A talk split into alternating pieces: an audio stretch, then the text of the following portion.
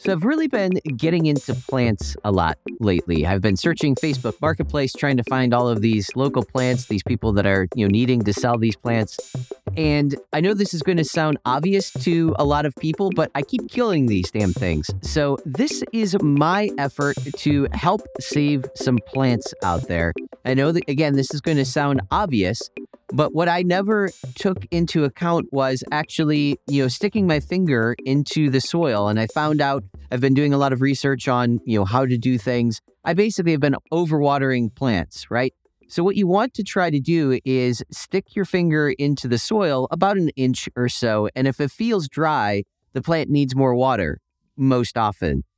If it feels wet, then don't water it anymore. So, that was a huge tip that has started me being able to keep these plants alive and have them start flourishing. So hopefully that helps some other people not slaughter their plants. On the Invest in Square Feet podcast, we unlock the secrets of wealthy entrepreneurship. I'm Matt Shields, and my mission is to help you business owners protect and grow your wealth so that you can invest passively into multifamily real estate. If you've been an entrepreneur for any time at all, I'm sure you probably have been proposed or run across the idea of writing a book for whatever industry it is that you serve. But the problem is is that writing a book is extremely difficult. So today, you're going to learn the best way to be able to self-publish your book to be able to maximize your exposure and give you the best opportunity to be able to profit from your book. Today's guest is Lars Emmerich, who is a thriller author. And to the best of his knowledge, he believes that he is the first author that has been able to make a career out of selling directly to his fans and his readers. Lars drops a few nuggets here during our interview, but he is a best selling author for the series, the special agent series that revolves around Sam Jameson. You're going to spend a, a lot of time writing and working on this book. So you want to give yourself the best chance for success. And Lars has figured out how to do that. And we cover that today on Invest in Square Feet. Well, at the time, it was three years after Jeff Bezos, young, skinny, enthusiastic kid, goes on, I think, like Good Morning America or something, and talks about this weird thing called the Kindle.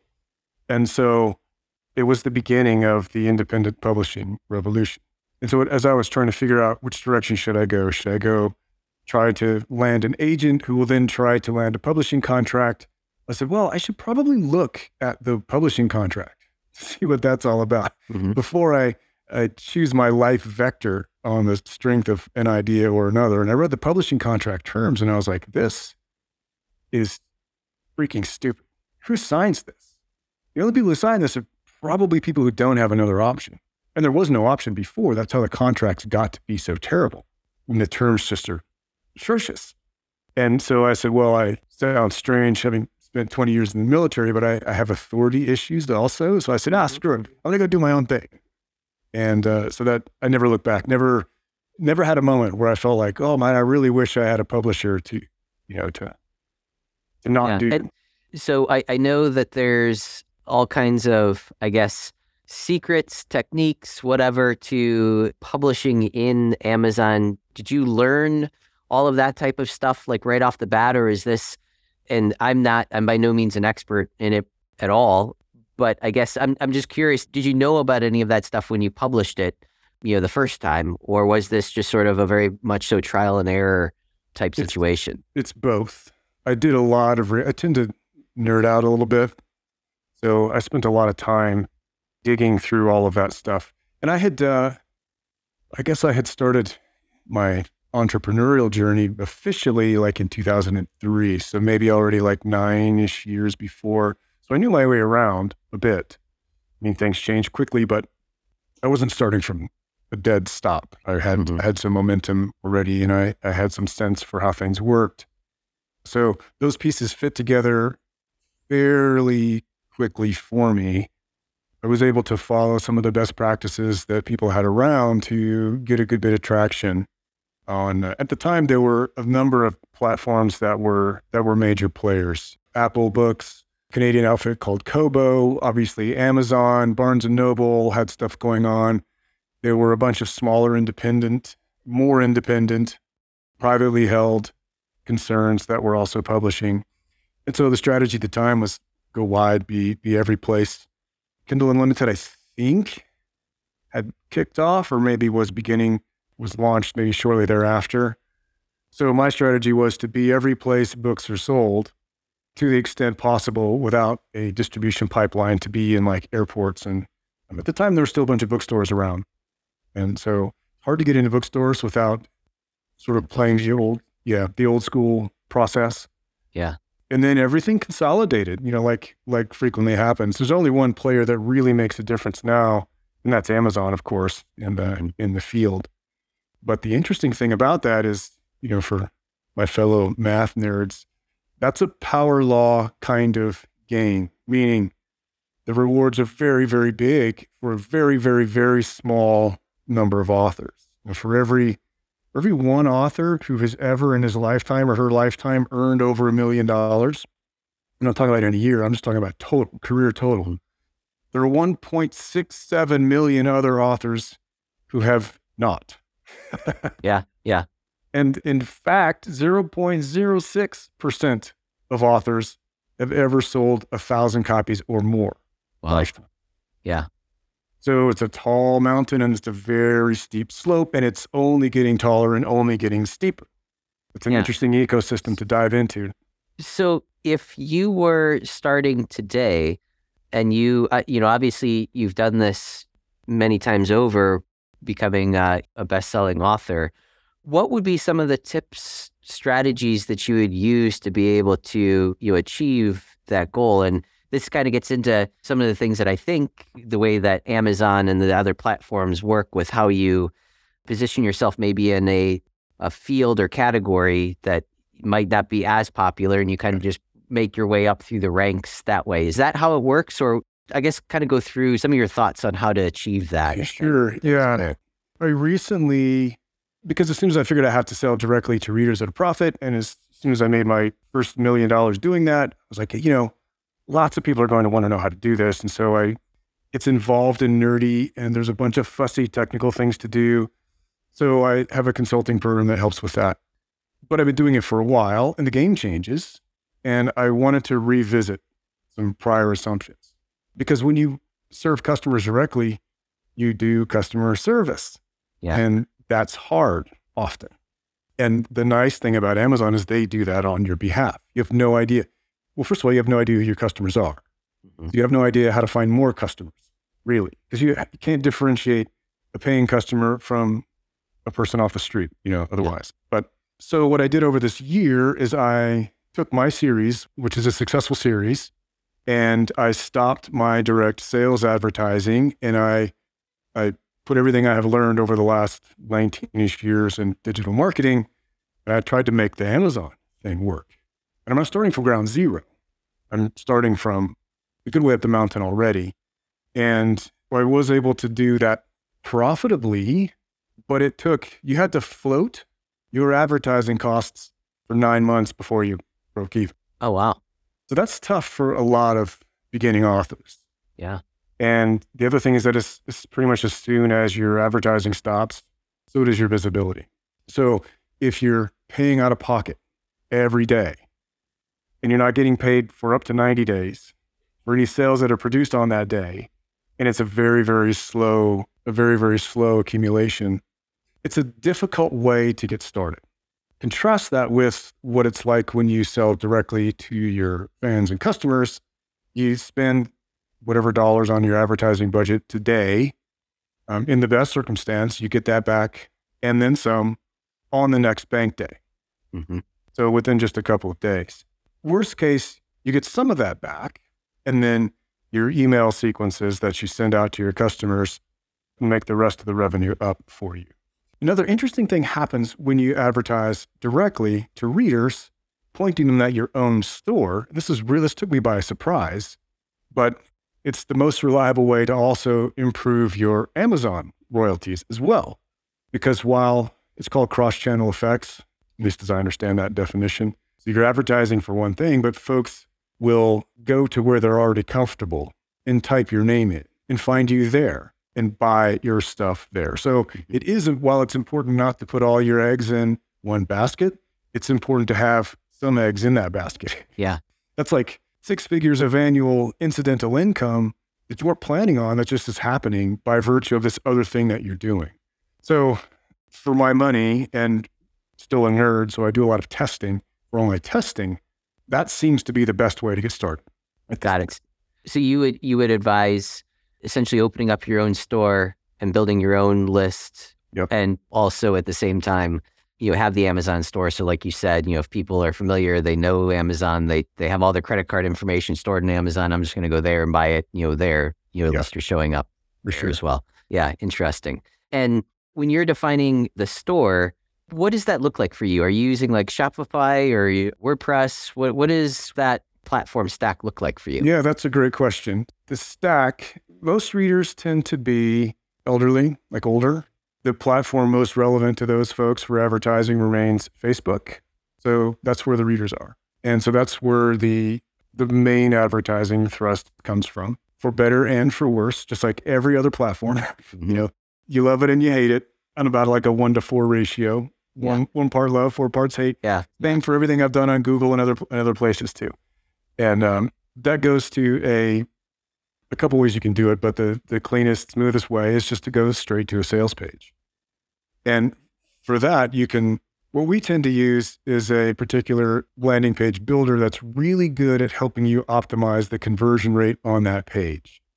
As margins are slim as you can imagine in the book business, so it's really important that your message is dialed in. The best way to do that is to is to optimize it. So from that optimized landing page, uh, we go right to checkout, and we have uh, several hundred thousand dollars through like three or four different providers of e-commerce stuff, and the cleanest. There's no perfectly clean one. like there's- they all are great for some stuff, and they all suck for other stuff. And it's just a matter of, of picking your poison. But for the combination of print, audiobooks, so hardcovers, paperbacks, large print editions, audiobooks, and ebooks, the one I recommend is Shopify. And just like anything else, you have, you know, you have to figure out how to make all of that. It's one thing to set the structure up, but it's another thing entirely to get it to work at a profit. And so Yeah. that's where the bulk of the, the work comes in.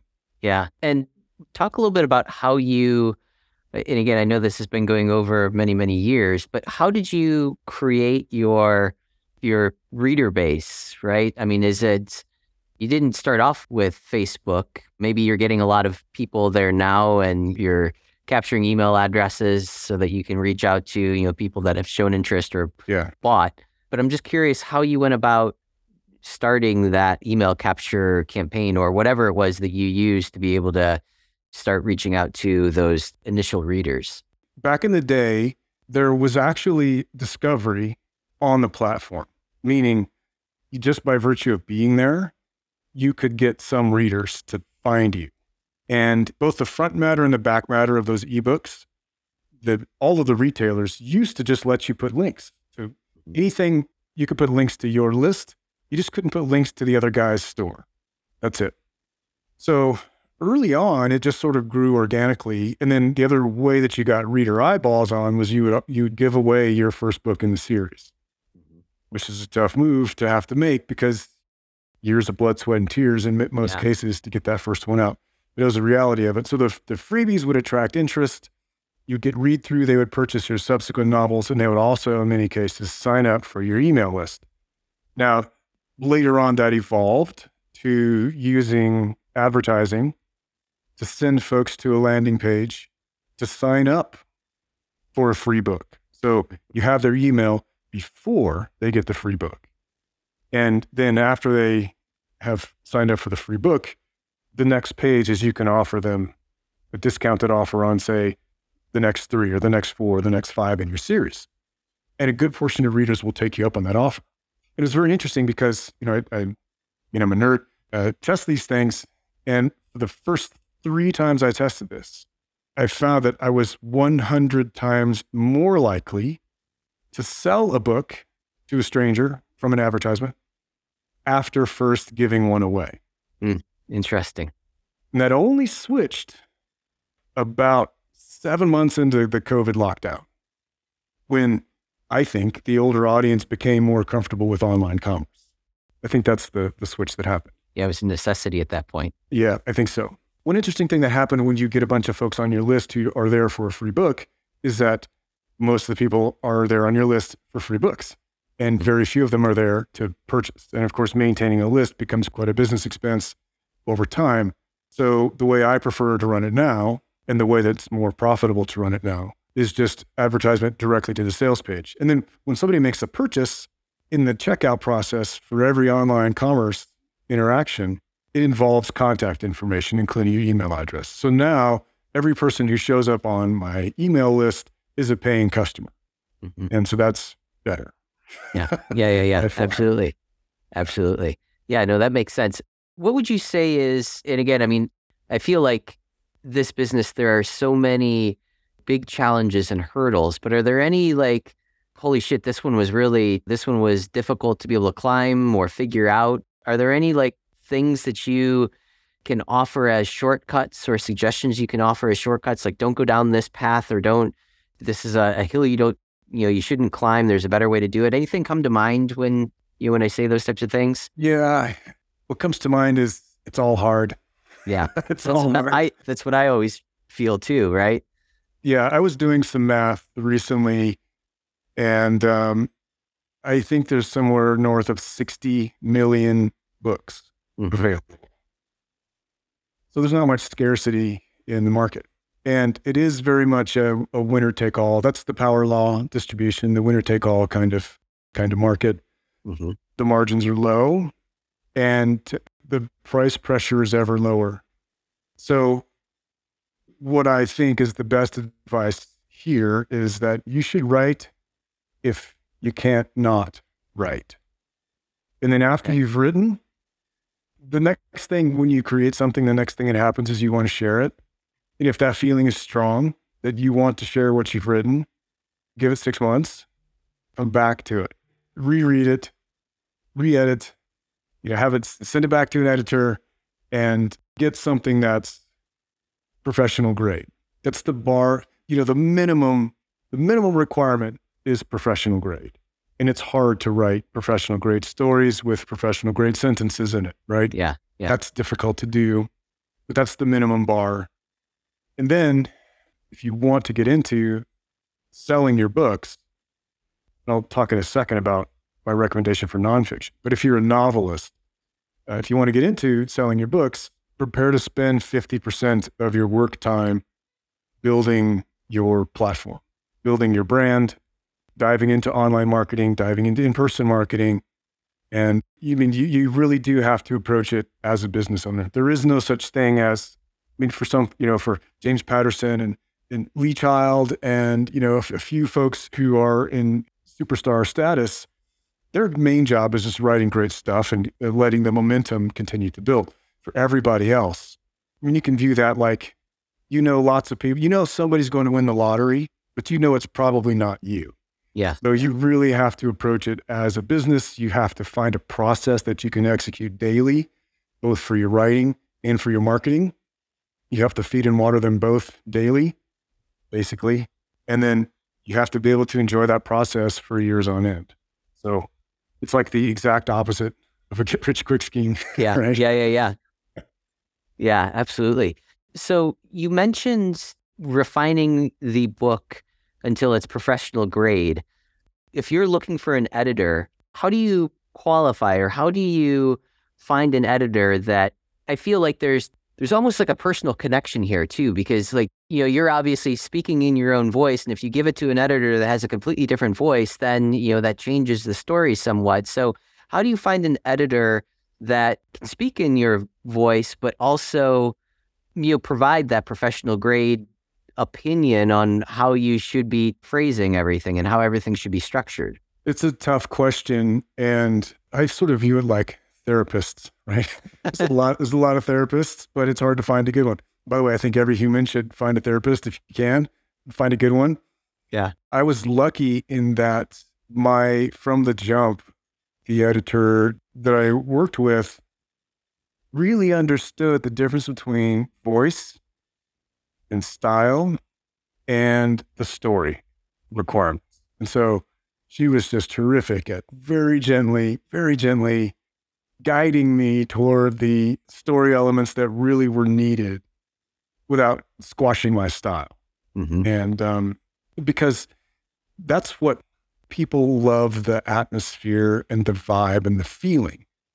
They want, of course, the story is important, but the way they feel while you're communicating the story, Mhm. that's really what they're there for. Like they want to feel certain set of emotions that come with diving into the kind of world that you write. So I would say like great stories full of great sentences, that's the that's the ticket Mm-hmm. the ones that that just engage folks on a lot of different levels emotionally with with humor with suspense with fear with anger it lets folks lead a vicariously richer life than maybe the one that we're in normally so it's hard you know to this day i get done with a chapter and i'm like well i hope that's not shit or and when i finish the book I'm like well i hope i haven't just laid an egg Yeah. everybody who's ever liked me, you know, yeah, yeah, yeah. still struggle with that. Yeah, that's interesting. I mean, it's uh, you know, kind of a, I guess, a very, very thankless process when you go through it, and you don't have any idea how people are going to receive it until, you know, until you get it out there. So, yeah, interesting. Do you ever do any type of like pre-launch or sampling? Like people can preview your your upcoming books to try to get a little bit of feedback, so you can judge like, did I just write shit, or was it, you know, is this going to be something that is uh, you know going to be well received. Yeah, there's a fraction, just a very small fraction of your reader list that it's a good idea to approach and ask them to be beta readers. Because there are things that'll happen that'll slip through the editing process. And when you write a book traditionally and you, you hand in the manuscript, you don't see it until you get it back for revisions and then you hand it in for that final time. And they go, yep, we got it from here. You have no idea what's going to come out on the other Yeah. end. However, those folks do put together a very clean, very clean manuscript, although not perfect. Like it's very, I always smile when I'm like reading Harry Potter to the kids and I'll find a, a typo in the middle of the best selling Yeah, books yeah, yeah. since the Bible or whatever. And um, so nothing is perfect, but they produce a really high quality manuscript. But when, when the buck stops with you, you're making the final decision on every sentence, which means you can screw it up. And sometimes that happens. So it's great to have a reader team that makes sure you didn't accidentally change somebody's name or location or you know there's coherence through the story and you haven't made any glaring errors. And so they've been quite useful over the years to help with those kinds of things. The other thing that they do for authors is they'll often be the first folks to write a review. Um, Ah. That's a whole like slightly slimy, dirty ecosystem. Reviews on Amazon, you know, there's a whole bunch of skullduggery around all of that that I, Happily not really a part of anymore since selling directly. Yeah. Because what happens for me is that people just comment on my ads. They'll say, "Oh, this was the greatest thing since sliced bread. I love you. You're the best." Or like, "You're Satan. Go to hell and die. Go to hell and die." Oh yeah, yeah, yeah. But, Yeah. uh, you get plenty of feedback anyway, but it helps not to be completely beholden to a whole gaggle of, of Amazon reviews. Otherwise, you know, nobody, nobody will buy your book. Yeah, yeah. No, that makes sense. That makes sense. Before we wrap up here, I wanted to, to shift gears a little bit too, because you have you have some other causes and organizations that you're you're very connected with, you know, through like the PTSD and and all of that. Talk a little bit about those programs and what it is that you have found and are doing. Yeah, that's thank you. That's a great question. Um, so, what happens to a human is we have fundamental questions about our worth. And am I lovable? Am I good enough? And I think every one of us has those questions. And we all have these events that happen in our lives that make us believe on some fundamental level that we're lacking. This is extremely common, way more common than, than people think. And then when you do things in the military, particularly things in combat, those can stay with you and they can fester in your mind and your psyche. They can sabotage your relationships because they sabotage your your feeling of what you're able to bring to a relationship. Your doubt in your own abilities and worth and value is magnified when you go through intense experiences. And at the same time, there's until recently not been much cultural tolerance for getting help mm-hmm. with that kind of stuff. So you don't really realize that you have this kind of disease. And um, you also don't realize that it's treatable, usually until something happens in your life and it comes to a crisis point. So there's a, an organization called the Headstrong Foundation, which uh, provides mental health care that's stigma free and anonymous and hassle free, and also cost free care for military veterans. And I tell you what, the help that uh, my family and I got from them has been absolutely life changing. So it's one of my sort of first crusades to maybe spread the word about that and help those folks to keep doing the amazing work that they're doing.